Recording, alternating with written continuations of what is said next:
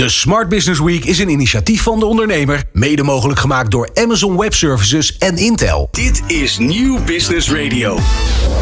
De ondernemer presenteert de Smart Business Week. Tot en met 7 oktober, elke werkdag tussen 12 en 2, live vanuit Cupola Access. De techcampus voor digitalisering van het MKB. Slimme technologie, vooruitlopende ondernemers, visionaire CEO's en natuurlijk inspirerende verhalen. Dit is de Smart Business Week. Ja, ik eh, ben weer terug. Ik kwam zojuist eh, de voormalige koepelgevangenis in Haarlem ingesprint vanuit eh, het altijd mooie Hilversum. En aan de desk staat nog steeds co-host Angelina Best van AWS en natuurlijk ook Harro Stokman, de oprichter van Kepler Vision Technologies. Leuk dat ik er, dat ik, dat ik weer alsnog mag aanschuiven. Ja, je bent er weer. Je vraagt elke dag van, uh, ben je er nog Angelina? Ik ben er nog. Jij bent maar er jij nog. was er ineens niet. Nee, klopt, klopt. Dat had niks met jou te maken Oké, hoor. Geen, geen zorgen. Ik ben heel blij dat we het laatste uur van deze week samen kunnen gaan afsluiten. Want we hebben nog wat uur radio gemaakt eh, met, eh, met, met, met, met z'n tweeën. Ja. Heel veel ondernemers aan de desk. Harro, leuk ook om jou weer te zien. Insgelijks, we hebben elkaar een tijd niet gezien. Een jaar of drie geleden denk ik dat het voor het laatst was. Ja, ik kan me nog herinneren dat we ooit op een eh, de- dek zaten op, het, eh, op Stanford, eh, op de, de Stanford University campus. Ja, daar hebben we elkaar ontmoet inderdaad. Ja. En eh, vervolgens nog eh, bij jullie prachtige kantoor eh, aan de Amstel in Amsterdam. Ja, we gaan het straks ook nog hebben over al jullie innovaties bij Kepler Vision en jouw achtergrond. Dus ik kijk er ontzettend naar uit. Voor de kijker en de luisteraar wil ik zeggen, welkom terug bij het tweede en dus laatste uur van de Smart Business Week. Waarin we een kijkje nemen onder meer in de toekomst. Hè. Wat kan data, wat kan cloud, wat kan AI vandaag de dag, maar ook over en overmorgen betekenen voor jouw organisatie. Gaan we aankopen doen in de metaverse? Gaan we leren in, met, eh, met een augmented reality bril op? Ik weet het niet. We gaan het er zo meteen over hebben. Ik praat daardoor met onze gasten. Luister vooral kijken en luisteren. We gaan wederom van start. Tot twee uur is dit De Ondernemer met de Smart Business Week. Presentatie Remy Gieling en Robert van den Ham. Op Nieuw Business Radio. Ja, en aangeschoven aan de desk is Patrick Zwart. Hij is COO ad interim bij Noordhof. En dat ben je nog maar heel kort. Ja, een week of zeven nu. En hoe bevalt het? Kan, kan je iets zeggen? Kan je eigenlijk iets zeggen in zeven weken tijd? Eh jazeker. Eh, dat niet- hoort ook wel. Je moet wel snel ingewerkt zijn natuurlijk. Ja, Eh, nee, ja, operatie daar aansturen is een groep van ongeveer 100 mensen van de 350. Eh, en hoe, hoe creëer je al je leermiddelen? Ja. Dus dat is, dat is bijzonder leuk om te doen. Ja Noordhof inderdaad. Voor ook misschien de kijker en luisteraar zonder, zonder kinderen. Die moet misschien heel graag in hun geheugen. De bosatlas eh, is dan het eerste wat mensen zeggen. Ja, educatieve Ja. publicaties. Kan ik het zo zeggen? Of is het veel breder dan dat? Ja, het is natuurlijk inmiddels veel breder eh, als je kijkt naar de hele digitalisering en eh, naar platformontwikkeling. eh, gebruikersapplicaties ontwikkelen. Hoe creëer je content? Je content flow. Hoe ga je om met je assets? eh, hoe metadateer je? Dus het wordt steeds meer een technologiebedrijf dan alleen een bedrijf dat boeken maakt. Nou, we zullen je met je zeven weken kennis niet te veel doorzagen over hoe het bij Noordhof gesteld is. We gaan meer duiken in jouw verleden en de ervaringen die je daar hebt opgedaan. Veel jaar in de media gezeten. Ja, met name uitgeverijen en heel veel educatief. Dus daarom dat ik nu ook bij Noordhof zit. Ik heb vier jaar lang leiding gegeven aan WPG-uitgevers. Eh, is misschien niet voor iedereen bekend, maar daar worden titels uitgegeven zoals Vrij Nederland. Of daar valt de bezige bij onder boeken, uitgeverij. Of Zwijzen, educatieve uitgeverij. Eh, en daar eh, vier jaar lang eh, vooral gefocust op ja, hoe ontwikkel je kennis in je organisatie om te kunnen innoveren. Hoe ga je innoveren? En hoe zet je dan die technologie in? En hoe breng je dan de juiste competenties bij elkaar om daar succesvol in te zijn? Ja, ze wijzen dat eerder ook al, de Ja, uitzending. Hè? Ik, bekende in één keer gaat er een eh, belletje rinkelen over hoe zij aan het innoveren waren. Ja. Om vanuit één soort van ja, leermanagement systeem inderdaad eh, ja, dingen ook digitaal Ja, zeker. beschikbaar te stellen. Hey, en als ik meteen een vraag aan je mag stellen. eh, Als we het hebben over uitgeverij, dan denk ik Mhm. print. Is digitalisatie niet in eerste instantie een soort van grote concurrent geweest voor deze markt? Eh, ja, het ligt er een beetje aan hoe je daarnaar kijkt. Maar als je kijkt naar het educatieve uitgeefvak, denk ik dat dat niet zozeer speelt. Omdat, hoewel uitgeven vrij conservatieve business is, dat is het eigenlijk nog steeds. eh, gelukkig de klant ook best wel conservatief is. Dus dat betekent dat je meer tijd hebt om mee te gaan in de ontwikkelingen. En de klant zijn in dit geval de educatieve De- instellingen, denk ik. Eh, de school, ja, de precies. leerkrachten die die nieuwe technologie moeten omarmen. Want juist de eindgebruiker, ik denk de, de, de, de, de, leerlingen, die, die, die willen wel. Die zijn opgegroeid tegenwoordig natuurlijk ook dit vandaag de dag met de iPads en met de Ja. schermen. Je, je, je kent die grappige filmpjes wel. Ik weet niet hoe het bij jou thuis zit. Maar van kinderen die op een krant proberen te swipen. Die Ja, denken, joh, waarom, waarom bij de televisie staan ze bij mij ook constant eh, op te drukken en te doen. Ja. Ja. Nou ja, en voor sommigen werkt het ook heel goed. En is dat juist van toegevoegde waarde. Maar soms is een eh, gewoon boek ook nog van toegevoegde waarde. Eh, en er zijn natuurlijk heel veel verschillen. Hè? Dus eh, het lager onderwijs is heel erg beeldgedreven. En veel meer met toch nog wat spelenderwijs. Terwijl hoe hoger je komt, hoe digitaler het natuurlijk wordt. Ik ben benieuwd. We gaan zo even hebben over de innovaties die gaande zijn in de, in de, in de onderwijsmarkt. Wat je allemaal ziet. Eh, Maar nog even jouw fascinatie voor die uitgeefmarkt. Waar komt dat vandaan? Ja, nou ja, ik, ik ben per ongeluk eigenlijk in de grafische industrie gerold. Toen in het adviesvak. Toen in marketingtechnologie. En eh, wat ik daar allemaal heb geleerd over content en over het creëren van uitingen. Ging ik steeds meer toepassen in uitgeefomgevingen. En het is gewoon een bijzonder boeiende wereld. Omdat er, eh, je bent met iets eh, positiefs bezig in de zin van je maakt een product waar mensen slimmer, sneller, rijker van geest van worden. En je hebt allerlei vraagstukken over, ja, maar leuk al die content, maar hoe, hoe gaan we nou vernieuwen? En innovatie is misschien wel meer leidend voor wat ik interessant vind dan alleen uitgeverijen, maar daar gebeurt gewoon heel veel in media. Eh, en daar komen gewoon heel veel dingen samen. Wat ik interessant vind, Angelina, ik ben benieuwd hoe jij ernaar kijkt, is dat we hebben op dit moment, hè, kan je, eh, je kan overal ter wereld kan je eh, kennis vandaan halen van de meest briljante geesten ter wereld. Als je kijkt naar TEDx of TED.com kan je lezingen krijgen van de, van de beste sprekers en denkers. Je kan online cursussen volgen bij Harvard, eh, gratis soms, MOOCs. Ja. En daar maken mensen uiteindelijk nog toch heel weinig gebruik van. Ik geloof dat, eh, dat uiteindelijk de, de, de, de, de, niet de open rate, maar het aantal cursisten dat zo'n cursus dan ook echt daadwerkelijk afmaakt, is een paar promiel of zoiets. ja. Verbaas jij je daar ook over?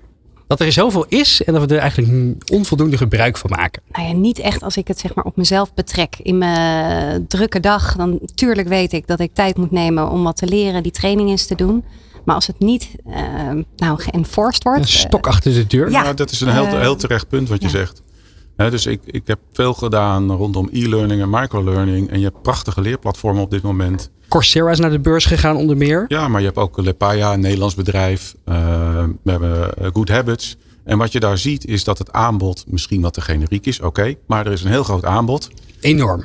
Uh, er worden contracten getekend uh, dagelijks. Bedrijven vinden het fantastisch.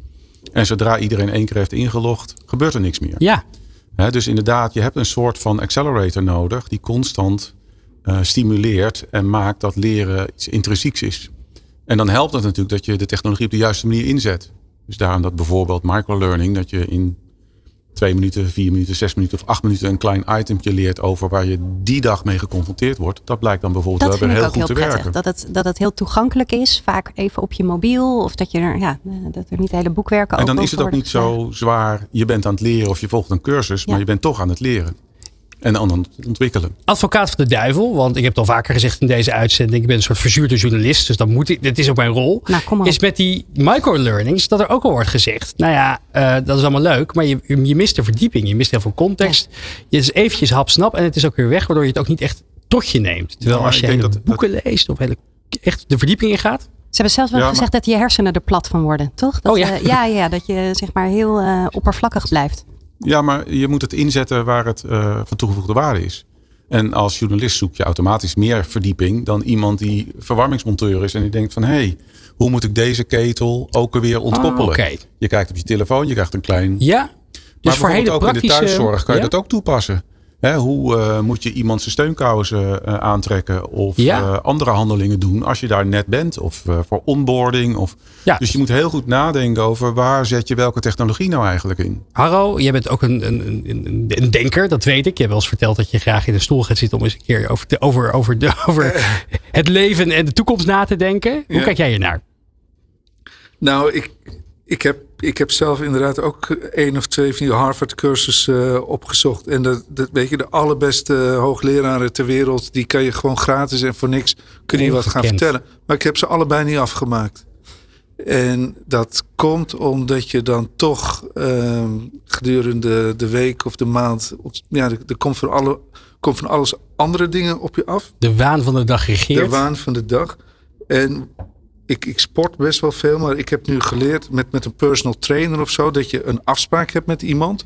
Ehm, sport ik uiteindelijk veel vaker Ja. dan dat ik alleen maar die af, afspraak in mijn agenda zet. En, want, dus ik denk dat dat, ehm, dat, dat eh, element van eh, die persoonlijke afspraak, om die regelmaat erin te, te krijgen, wat je natuurlijk op, op school of, eh, of op een universiteit altijd wel hebt. Hè? Want je moet elke dinsdag heb je dat college, dat, dat je zo'n soort eh, regelmaat er toch op de een of andere manier ingefietst moet worden.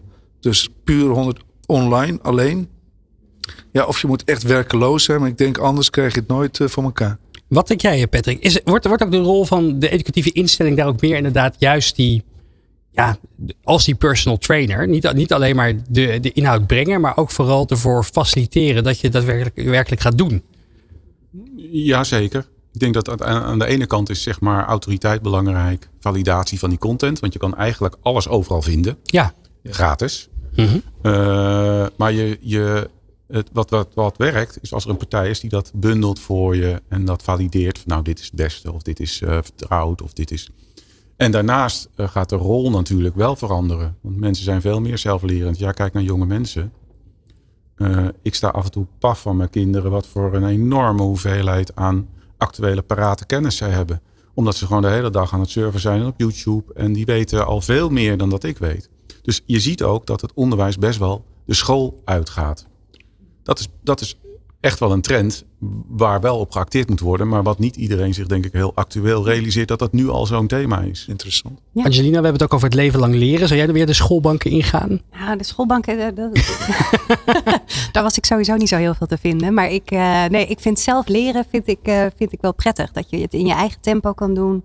Maar hoe hou je die stok achter de deur dan? Dus dat je je wel, wel motiveert om dat wel te blijven doen. En niet uiteindelijk aan het Ja. eind van de dag, na Ja. die twaalf vergaderingen, Ja, toch je even moet er Netflix op waarde mee creëren. Hè? Dus een- Ja. iemand die dat doet, die moet een rijker gevoel krijgen. Of beter in zijn werk. Of Ik denk dat veel bedrijven het ook enforcen op een bepaalde manier. Hè? Dus elke maand moet je per se nou, een compliance training of, een, of, een, of over een bepaald stukje kennis iets hebben meegekregen. En dat moet je hebben afgerond. En Ja, er is een, en er is een controlemechanisme op. Ja, ik denk dat dat toch ook wel werkt.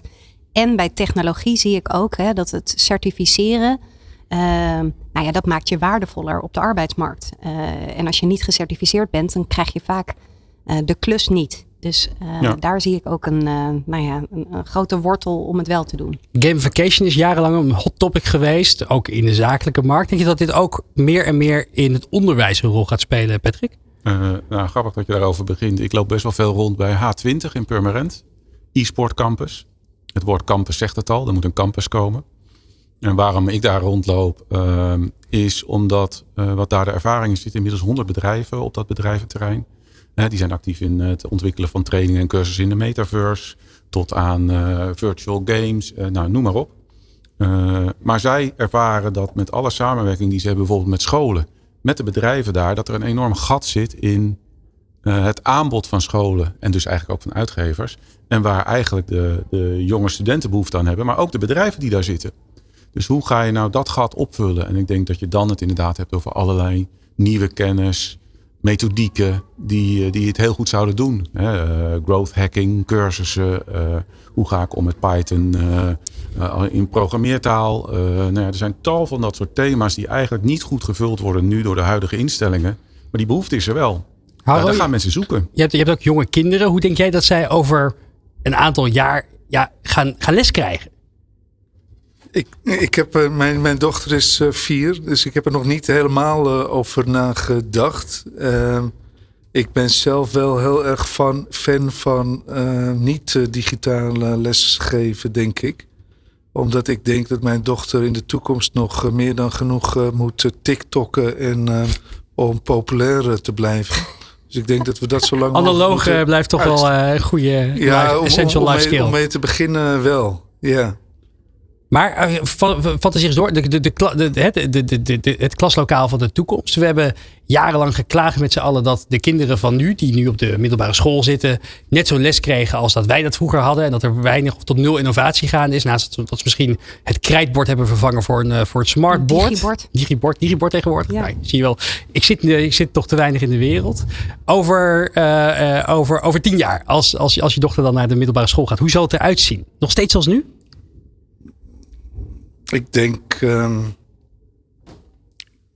ja, dat, eh, ik, ik, ik, ik, vind, ik, vind, ik vind dat lastig. Ik denk dat, er, dat, dat het. eh, ehm, dus terwijl ik nu hardop aan het nadenken ben over een vraag die me nooit eh, eerder is eh, gesteld. Ik denk dat, ik denk dat het, eh, dat het eh, lerend eh, iets eh, doen, dus de combinatie van leren en praktijk, dat die heel belangrijk. eh, nu is het alleen maar leren totdat je 18 bent of totdat je 23 bent en daarna kan je iets in de praktijk eh, doen. Ja, Hangt stage een, een beetje, keer. hangt een beetje af van dat type opleiding ook.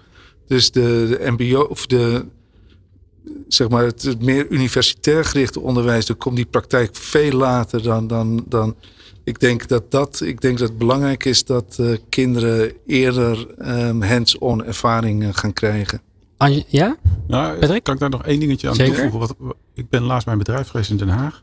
Ik was echt, ik dacht dat ik wel redelijk wat wist, maar ik was echt onder de indruk.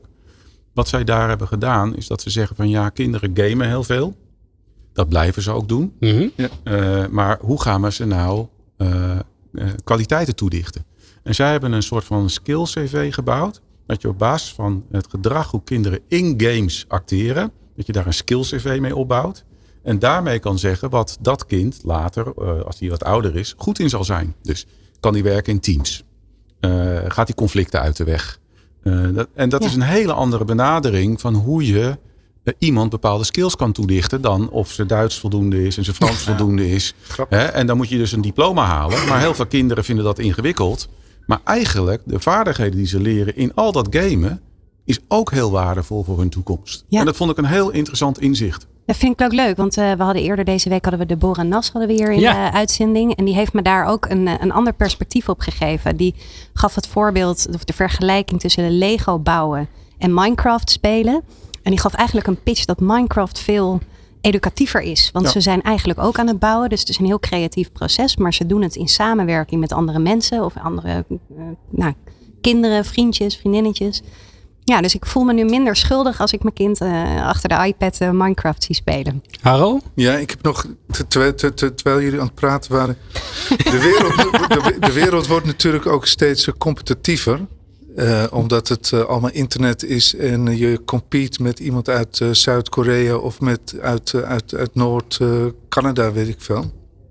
Ja, of China, waar ze natuurlijk heel erg zware leerethiek hebben. Heb, Ja. ik, heb ik wel eens eh, vaker vernomen in boeken in elk geval die hierover geschreven zijn. Dus, dus ik kan me ook voorstellen als je een kind hebt dat eh, bijvoorbeeld slecht is in Duits en Frans en heel goed is in eh, wiskunde. Dat de focus minder gaat zijn om die slechte vakken op te halen. Maar dat Ja. je denkt van oké, weet je, ik accepteer het. Maar dit, dit, dit, dit kind gaan we alleen nog maar wiskunde doen. Zodat hij de aller, aller, allerbeste wordt eh, van de hele wereld. Daar zouden En mijn die- kinderen heel blij mee zijn als dat de uitkomst eh Ja? ja. En in wiskunde ook of wat Ja, anders? Ja, ja, oh ja? Toch een beetje van hun moeder. Hè? Met jouw eh, fascinatie voor complexe Excel-formulieren. cijfertjes, Ja, ja, ja, ja. Nog eventjes andere trends, Patrick, die, eh, die, die jij ziet in, eh, in, het, eh, in, de, in de wereld van het onderwijs en digitalisering. Waar denk je dat het naartoe gaat? We hebben eerder deze uitzending in de week in elk geval ook gehad over de metaverse.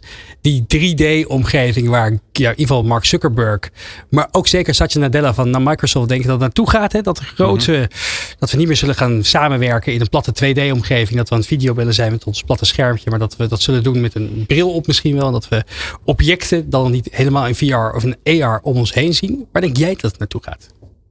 Nou ja, ik denk dat dat zeker wel een thema is waar we serieus naar moeten kijken. Alleen eh, het wordt een beetje gehyped dat het nu allemaal eh, in één keer heel erg snel gaat. Ja, Eh, maar om nog een keer terug te komen naar het H20, daar zit dan een bedrijfje, dat heet Captain VR. Moeten jullie maar een keertje online opzoeken. Die bouwen metaverse omgevingen. En die zijn al zover dat coaches in die metaverse hun klanten ontvangen in hun praktijkruimte. Ja, daar moet je wel een beetje verbeeldingskracht voor hebben om, om, om te denken van jeetje, wat, welke kant gaan we nou uit? Maar het werkt. Ik heb ook al een keer geprobeerd om een vergadering in VR te hebben. In, in Facebook Horizon Workrooms, Oh, Workspaces ja. als dat? meen. Nou, het kostte ons allereerst een uur om het op te zetten.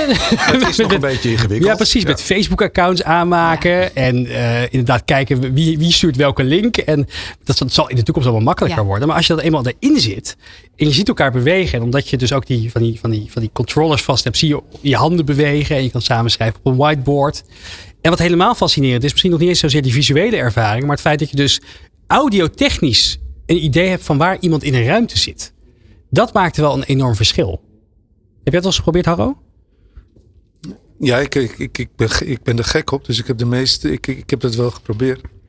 Wat, wat, me, die, wat, wat, wat je net vertelde, uh, Patrick, die toepassing van die metaverse, dat is natuurlijk ook heel erg van de applicatie afhankelijk. Dus die, volgens mij voor psychologen wordt het heel goed gebruikt. Want ja. andermans probleem is altijd heel, veel makkelijker op te lossen dan je eigen probleem.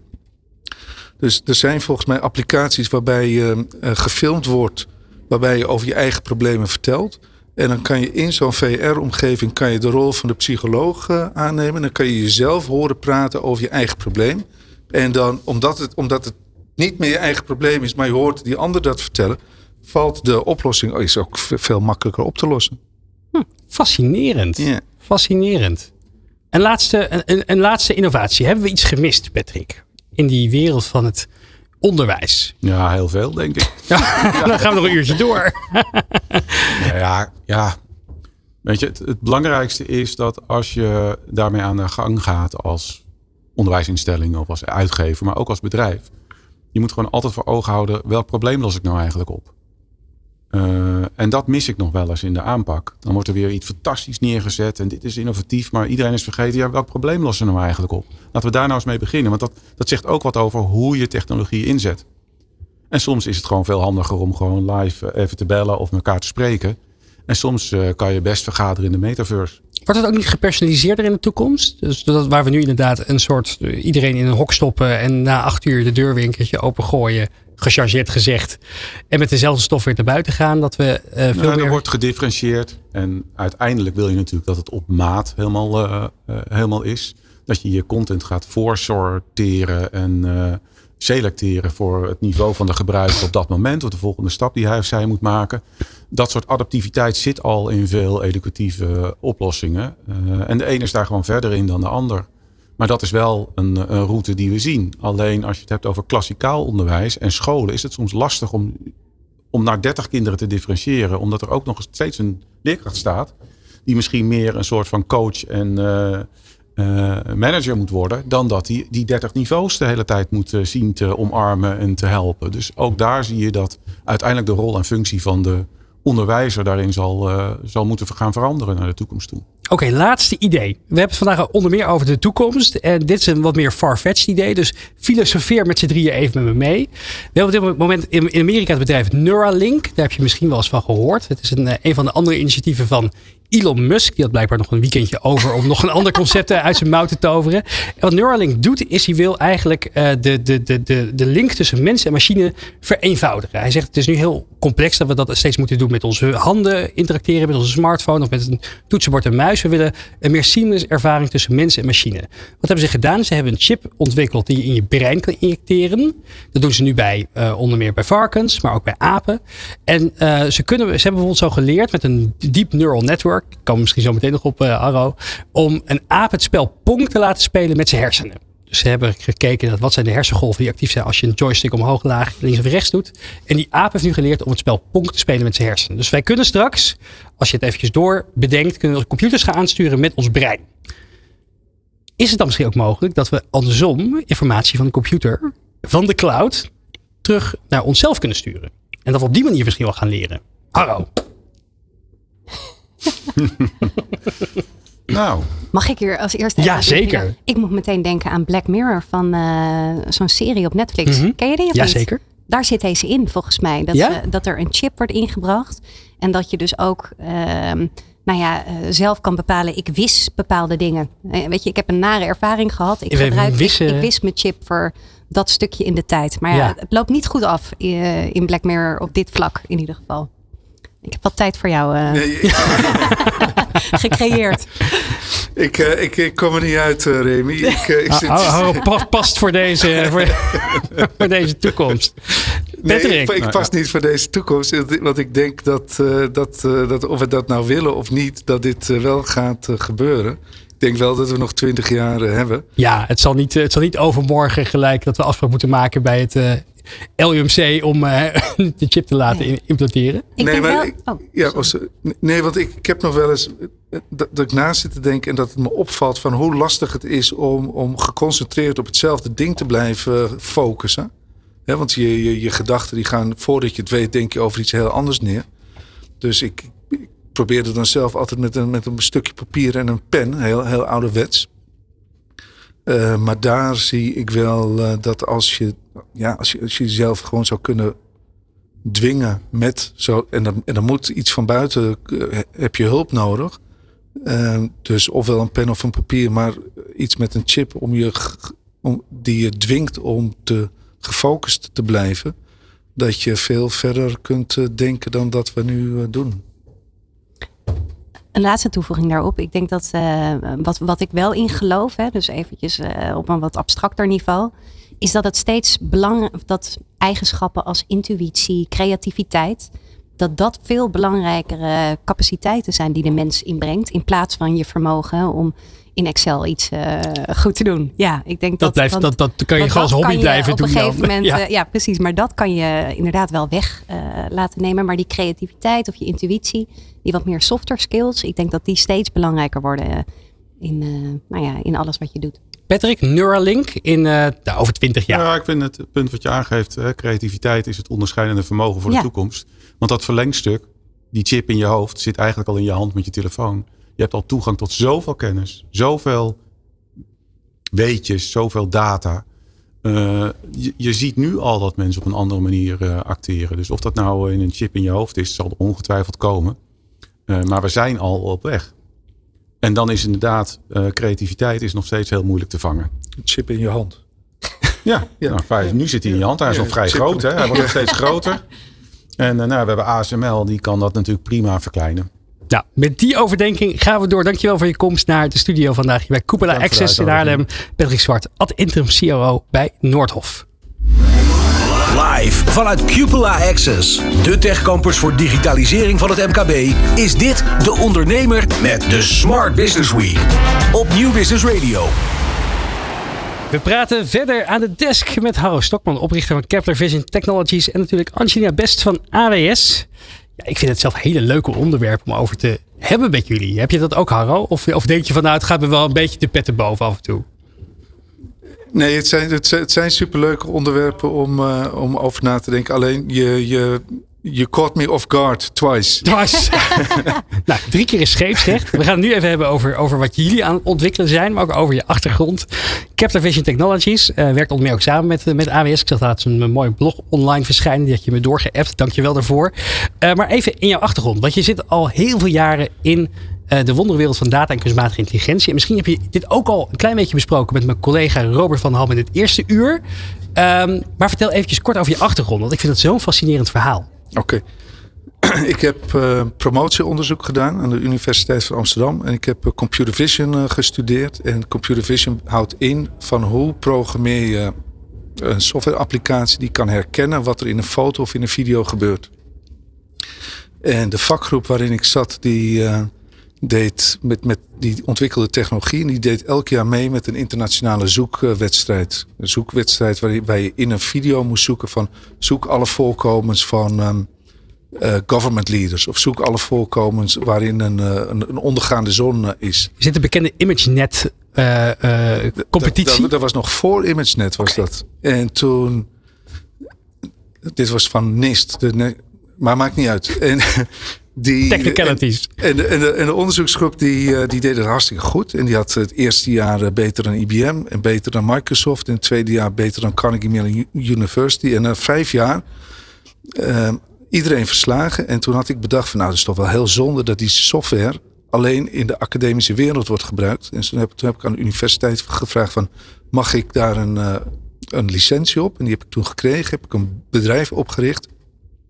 En dat bedrijf dat was in 2009 volgens mij, of 2008.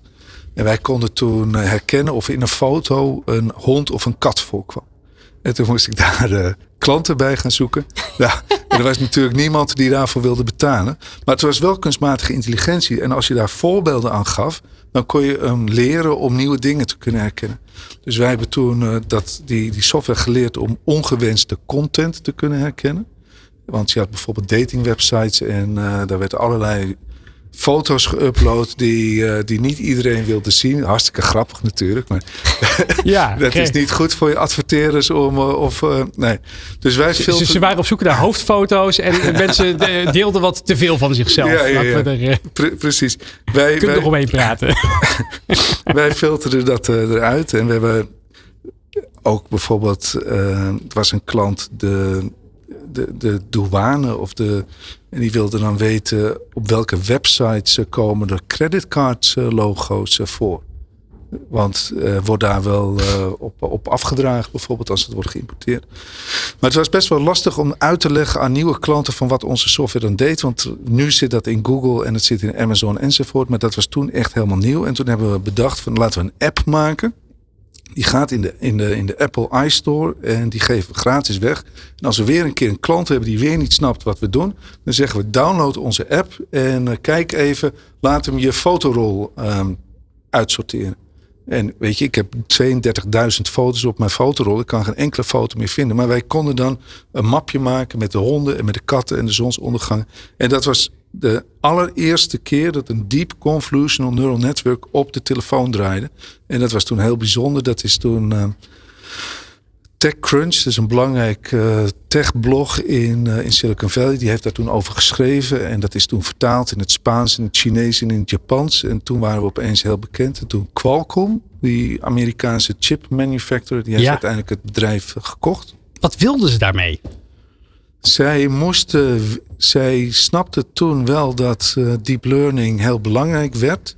Zij wilden op hun um, SoC, hun system on chip, dat, is dat, dat zit in de telefoon, dat doet je wifi en, en van alles en nog wat. Zij wilden daar ook een neural processing unit op maken.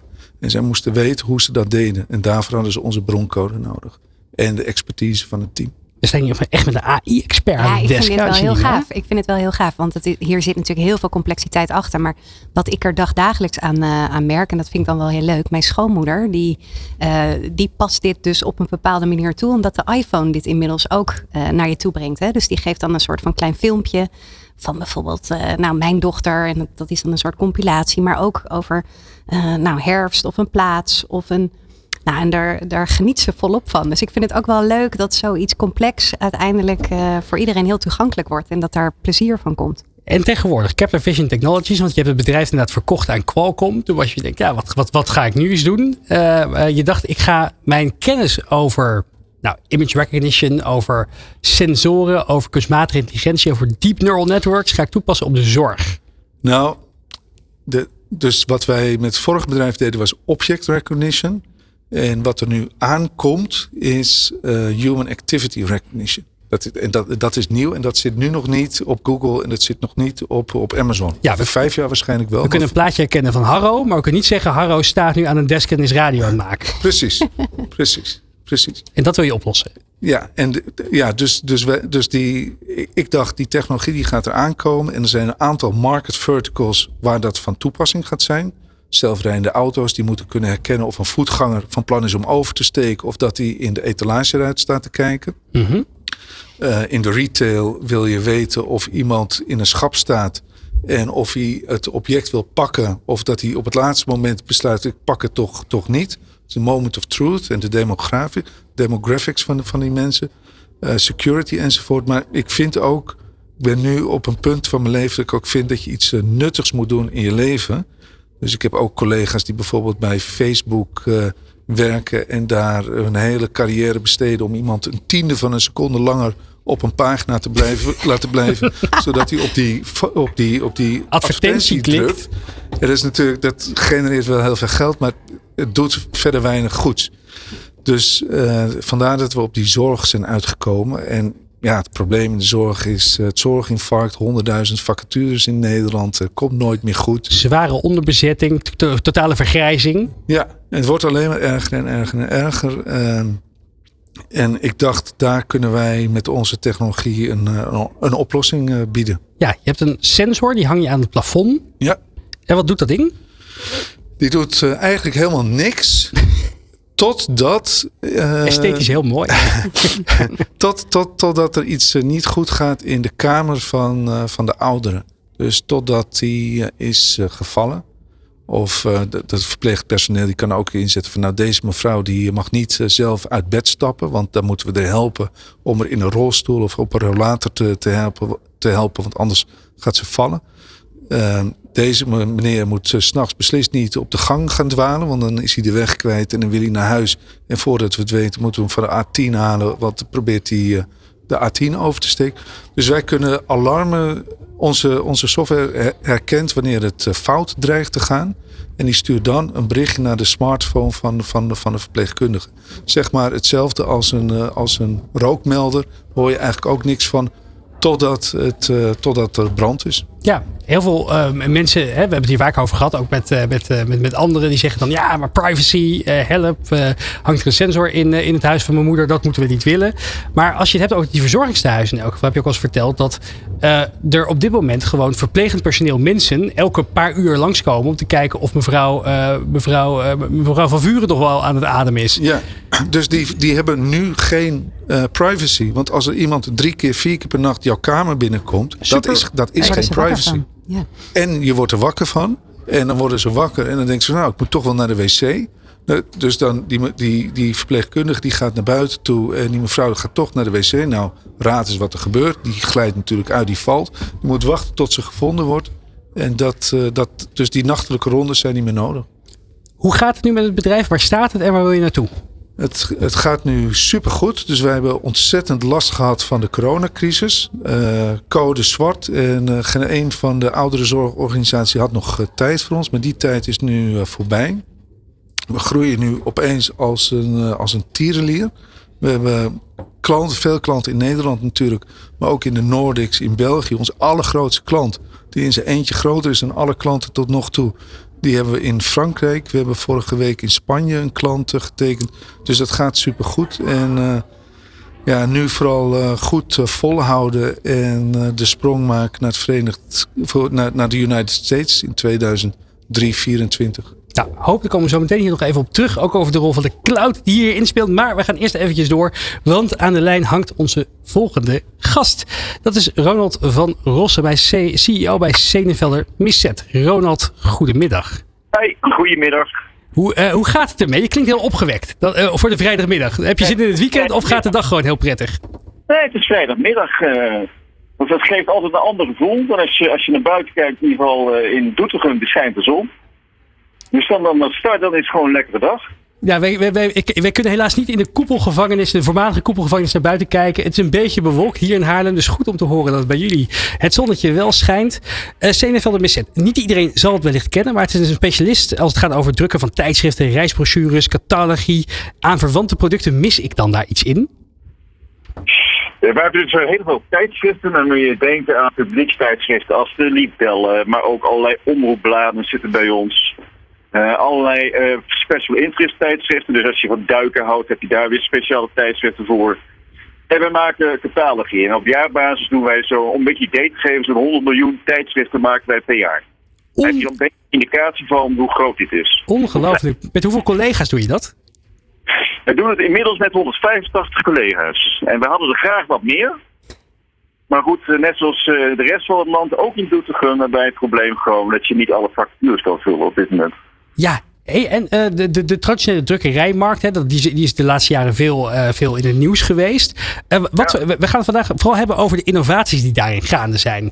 Wat, wat, wat even voor, de, voor de, de luisteraar in elk geval. we moeten echt natuurlijk een drukkerij voorstellen met van die hele grote traditionele drukpersen, toch? Klopt. Ja, dat, in feite moet je voorstellen, gewoon, dat zijn naast machines van zeg maar, een meter of 40, 50 lang en behoorlijk hoog. Dus het is echt industrieel. Ja. dus uh, de, voor de mensen die meestal niet in de drukkerij geweest zijn, die hebben daar niet echt een perspectief bij. Misschien ben jij dat wel, maar dan weet je gewoon van dit zijn echt uh, industriële processen. Ja, enorm. Uh, hè? Het is, het is, niet meer echt de ambacht zoals misschien mensen nog vroeger een beetje dat we er, erbij hadden. Het is procestechniek. Ja, het is grappig, Angelina. Want ja, je ziet al die tijdschriften in, in, in de schappen staan. Bij je Ja. lokale Bruna misschien. En dan denk je van, nou ja, het, het staat er. Maar je vergeet gewoon vaak hoeveel mensen handelingen erachter Ja. zijn gegaan. En Nou ja, hoeveel, en wat waar voor ik vooral proces. nieuwsgierig naar ben, is wat voor rol speelt technologie er nou bij? Hoe helpt dat jullie, eh, jullie business te versnellen of te verbeteren? Dat laatste stond ik niet. Zou je dat willen herhalen? Eh, hoe technologie jullie hierin helpt. Hè? Want we hebben het over digitalisering. En dan denk je bij Ja. tijdschriften, denk je, nou, dat is juist het, misschien het tegenovergestelde. Nou, ik, ik ga er niet proberen te klinken als een museumdirecteur.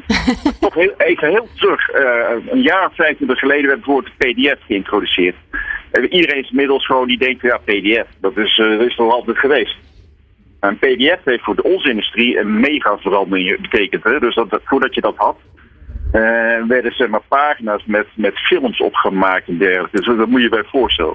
Dus een van de grootste bewegingen in deze industrie was 25 jaar geleden. En de- in de, die- om een idee te hebben, dan werkte zeg maar in de prepress, oftewel voor het drukken, werkte nog 100 man. Er werkten nu nog drie. Kijk, Om even dat gevoel te krijgen. En dat is de echte introductie van een PDF, waarbij je in de digitalisering van je voortraject eh, ontzettend veel is gebeurd. Eigenlijk gaat dat bijna helemaal nu automatisch. Terwijl klanten leveren PDF's aan, oftewel de pagina's van hun tijdschrift. En dan, eigenlijk komt daar niet meer, bijna niemand meer aan te pas voordat er in, eh, in een soort workflow terechtkomt en automatisch op een drukvorm. En gaat het... vroeger ga- echt, dat was mega. En ik, ik loop al eh, iets lang mee in deze industrie, 30 jaar. Dus ik heb dat proces gezien, en dan voel je ook wel oud hoor, voor de eerste.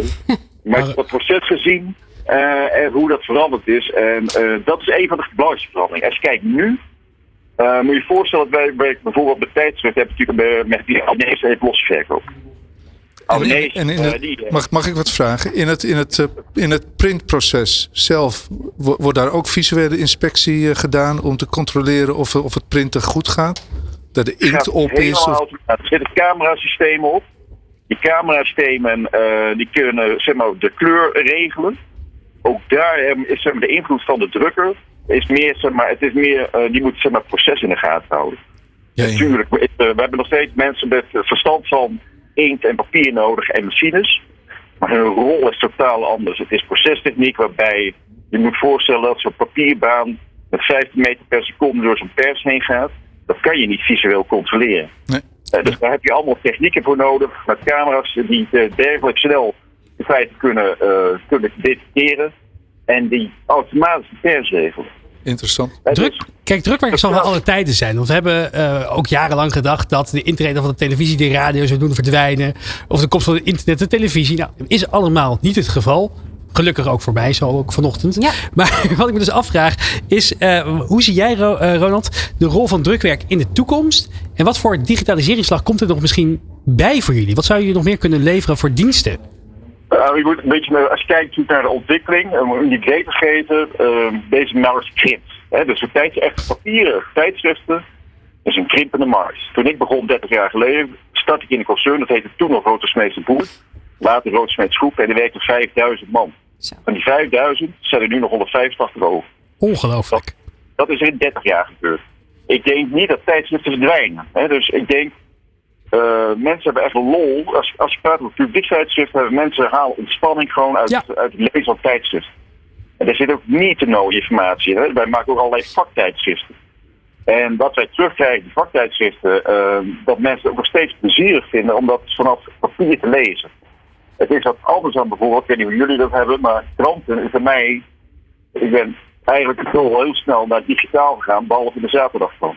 Wat ik zelf heel dus- prettig vind, eh, is dat je uit tijdschriften die ik kan lezen, of het dan gaat over Wired, of MIT Technology Review, dat je altijd nieuwe dingen tegenkomt. Op het internet, misschien ook een beetje door die filterbubbels die er gaande zijn, lees je toch ook vaak een beetje hè, de, de dingen die je al verwacht. En juist als je een tijdschrift openslaat, heb ik altijd weer dat ik denk, oh wauw, wat een gaaf verhaal, wat een inspirerende ondernemer, had ik nooit over nagedacht. Totaal buiten mijn eigen kennisveld. Harro?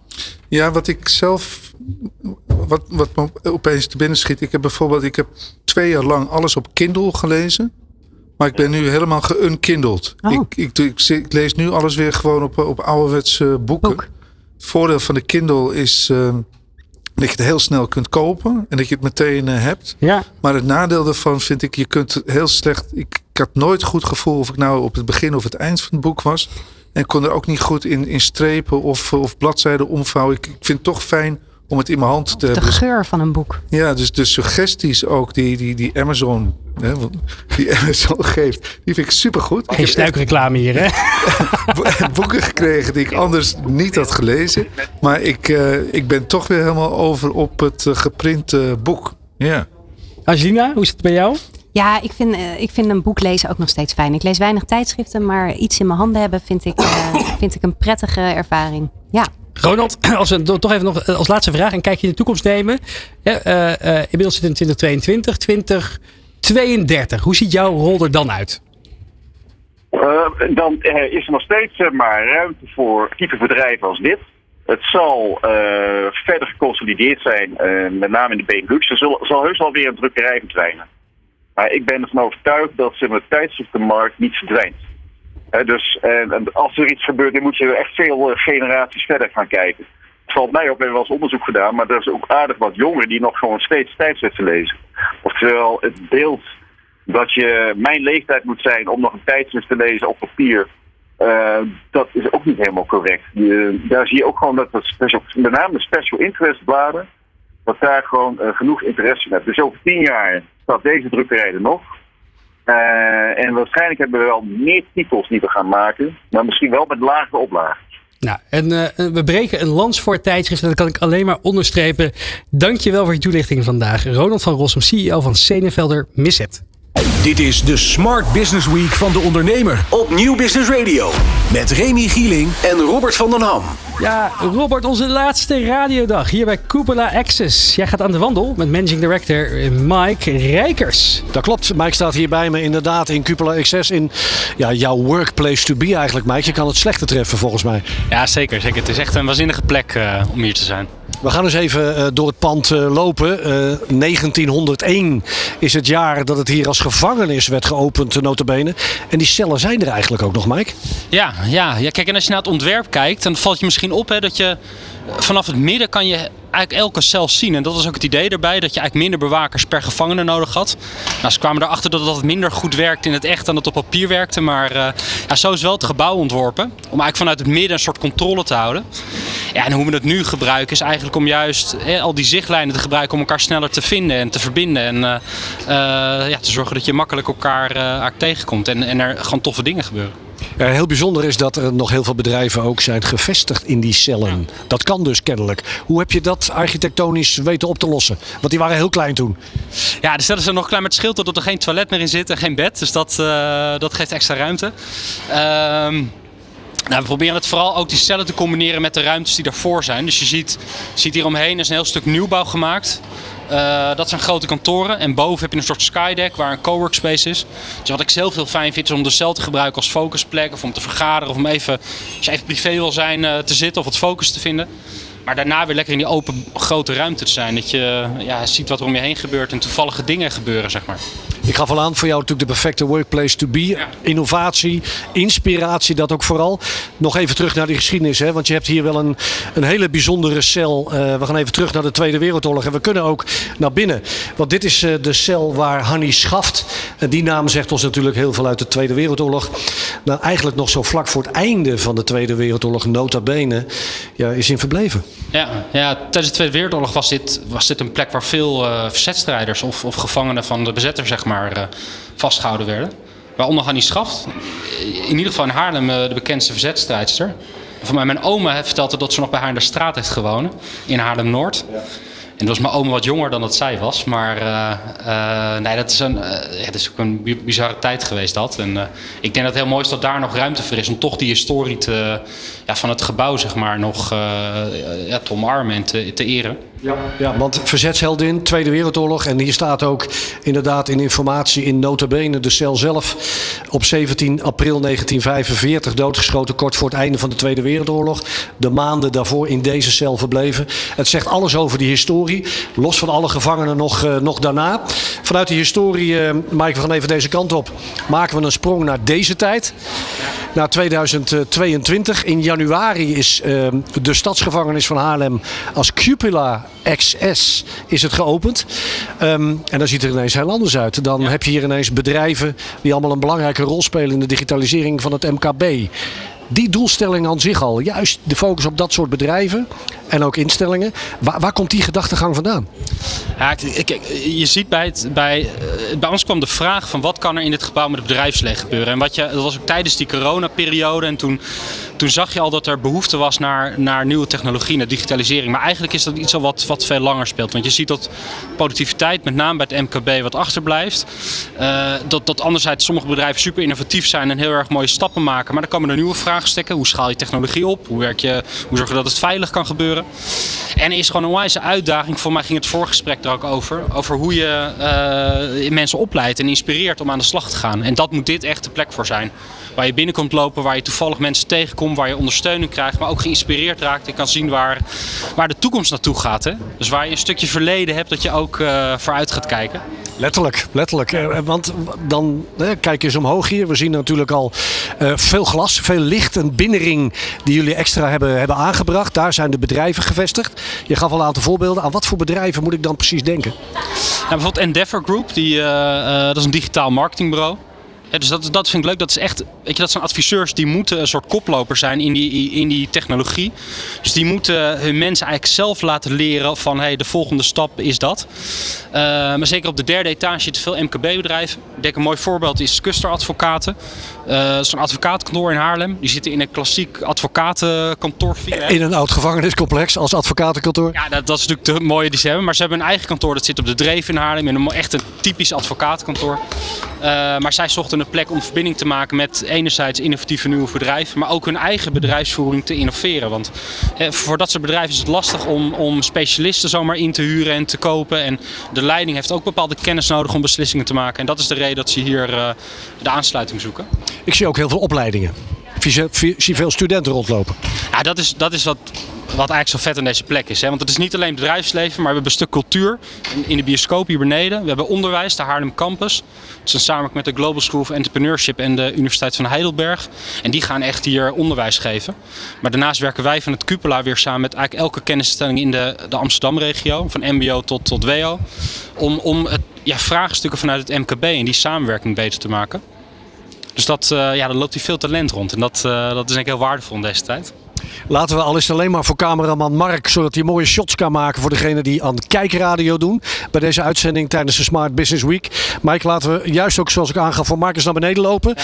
Want je gaf het net al even aan in een uh, bijzin. het is hier ook een bioscoop. Ja, ja dat, is, dat is wel te gek voor de plek ook. Dat, dat, dat, het, het gebouw wordt daar toegankelijker door. Ja. Want iedereen kan hier even naar binnen komen lopen. Maar het zijn ook handige zalen. Ook als je overdag een, een event hebt, is het, is het, weet je, niks is mooier dan dat je iets kan presenteren op een groot bioscoopscherm waar mensen fijn zitten. Dus we hebben met de Formule 1 bijvoorbeeld met Amazon Web Services hier een event gedaan met Robert Doornbos. Die, uh, ja, die ging uitleggen waarom uh, snelheid in je data belangrijk is voor Formule 1 driver, maar ook voor, voor bedrijven. Ja, dan is dit gewoon een waanzinnig mooie plek om dat te doen. Was dit er al, deze soort van kuil? Of hebben jullie hier iets moois moeten uithalen, een architectonisch stuntje? Nee, dit is wel. Kijk, ik heb daar niks aan gedaan, gelukkig. Maar uh, uh, dit is helemaal nieuw. Dus die kelder was er niet in de gevangenis. Ah. Dus die is eerst het vloer gestort, kelder uitgegraven. En eigenlijk tijdens het uitgraven en het maken van de bioscopen hebben de bouwers ook zijn naar boven gaan bouwen met de, de binnenring, zeg maar, die erin zit. Dus ze gingen op een gegeven moment aan twee kanten opbouwen, waardoor het redelijk efficiënt en snel ging. Maar dit is wel echt bijzonder dat je onder zo'n oud gebouw nog, nog een extra ruimte weet te creëren. We maken hier radio en zeker toen we hier de eerste gesprekken gaande hadden, ging het ons natuurlijk ook juist om die akoestiek. Dat zal in de tijd van de gevangenis niet anders geweest zijn als je hier als gevangene was en je wilde een signaal afgeven, dan kwam het qua gehoor wel aan, denk ik. Daar is aan gewerkt. Ja, kijk, toen wij hier over gingen praten, was 2014, toen begon dat initiatief om dit te veranderen. Ja, het was hier een galm van 8 seconden en dat was echt gekmakend. Dus zoals wij nu praten, dat was hier echt niet mogelijk. Dus je hoorde gewoon 8 seconden hoorde je, je eigen verhaal nog een keer terugkomen. En dat is echt helemaal veranderd. Je ziet met name de, de koepel zelf, zeg maar, dat was allemaal golfplaat. Dus niet alleen het zicht dat naar het midden geleid, maar ook het geluid vanuit de cellen werd weer, vanuit die koepel werd het geleid naar het middenpunt toe eigenlijk, zeg maar. En dat hebben ze helemaal vervangen. Dus wat je ziet zijn geen golfplaten meer, maar is stof waar dat patroon wel op gedrukt is. En daarachter zitten oude matrassen. En die dempen enorm. Dus Oude matrassen. Uit de cellen. Ja, wie weet, wie weet. Ja, zeker als je boven loopt is het echt, want daar moeten mensen werken. En dat was wel mijn grootste zorg van hoe prettig wordt het daar. Maar het is net of je op sneeuw loopt. Hè. Het is onwijs kalm en rustig. En ondanks dat er wat gebeurt, eh, eh, ik vind het heel prettig. Want dan zit ik lekker in mijn focus en dan eh, kan ik heerlijk werken en een beetje bellen en, en dingen doen. Maar dat is echt een schitterende plek voor. Ook wij hebben hier vijf dagen lang in samenwerking met jou en je collega's met heel veel plezier gewerkt. Stel nou, ik ben die MKB'er of ik wil een rol spelen in die digitaliseringsslag voor het MKB. En je hebt nog wat vierkante meters. Hoe, eh, hoe gaat dat te werk? Hoe kom ik met jou, zeker jullie, in contact? Nou, het makkelijkste even via de website. Cupola XS, maar we zeggen altijd access.nl. En dat access is omdat we toegang geven tot kennis, tools, technologie, collega's en talent. Dat kan je hier komen halen als ondernemer, los van dat je hier lekker kan werken. Eh, maar ga naar de website en dan, eh, we, we hebben coworkplekken voor 250 in de maand. Je kan, als je het wilt uitbreiden, heb je een eigen privékantoor in de oude gevangeniscel. En we hebben wat grotere kantoren, die zijn nu vol. Maar goed, daar komt altijd wel wat schuiving in. Dus meld je vooral en kom gewoon een keer kijken. En eh, oké, kom keer een event organiseren, dat kan ook veel. Dus eh zat. Mike Rijkers, op wie we stiekem een heel klein beetje jaloers zijn als het gaat om de werkplek. Managing Director hier van Cupola Access. Dankjewel. Remy, voor de laatste keer in deze week terug naar jou in de studio. Ja, Robert van der Ham, wat kan hij niet hè? Hij was eh, presentator van het eerste uur. Hij was nieuwslezer, verslaggever. Nou ja, hij, eh, en natuurlijk ook content director van De Ondernemer. Nou ja, het is een feest om dit eh, gezamenlijk ook met jou Robert te hebben mogen maken de afgelopen week. En natuurlijk met jou en met je hele team Angelina. Het Ja, zit er bijna op. Ja, ik vond het zo leuk om te doen. Ook super tof om op deze locatie eh, dit op te nemen. Wat een Ja. hoop gasten hebben voorbij gekomen. Misschien wel 50 mensen hebben Ja, gesproken de nou, dat is afgelopen denk week. ik ook wel het leukste. Hè? Al die concrete verhalen van al die eh, ondernemers die vol passie vertellen over het werk wat ze doen. Ja, heel tof. Harro, ook ontzettend goed gedaan. Mocht je een keer de computer vision technologie zat zijn, kun je altijd nog de radiomarkt, de stemmenmarkt ingaan. Misschien is dat nog een alternatief. Zeker. Heb je nog famous last words voor ons? Eh, nee, heb ik niet. Nee. Heb je nog een boek die je kan aanraden? Je had een boek om aan te raden. Misschien is dat leuk om mee af te sluiten. Dit leestip. Eh, ja, die heb ik eh, wel. Ik denk. Het meest fascinerende boek dat ik de laatste tijd heb gelezen ging over de ijstijden. Want ik heb veel in de krant gelezen over dat, dat, dat de poolkappen gaan smelten. Dat het water gaat stijgen. Dat, eh, dat, dat de evenaar eh, naar boven eh, opschuift enzovoort. Ik vroeg me heel erg af of het nou echt waar kon zijn. En, eh, en- spoiler? Ja, het is, het, is, het is nog veel erger. Het is nog veel erger. Oh jee. Oh, nee. Het, het is een keer voorgekomen dat in, in negen jaar tijd. Ja, we moeten gaan afronden. Oké. Ja, we moeten gaan afronden. Maar het is erg. Oké, nou ja, we gaan, we gaan eh, alsnog positief het weekend in zometeen. Niet luisteren naar Harro. Hartelijk dank voor het kijken en of luisteren naar de Smart Business Week van de Ondernemer. Wil je meer weten over de eerdere eh, afleveringen over cloud computing? Neem dan een kijkje op de Ondernemer. Veel artikelen, praktische whitepapers. En kan je inschrijven voor de Smart Business Roadshow in november. Waar je inspirerende ondernemers kunt ontmoeten en experts de hemd van het lijf kunt vragen. Ik heb genoten van deze week. Mijn naam is Remy Gieling. En heel graag tot een volgende keer. Dit is de Smart Business Week van de ondernemer op Nieuw Business Radio. In samenwerking met Amazon Web Services en Intel.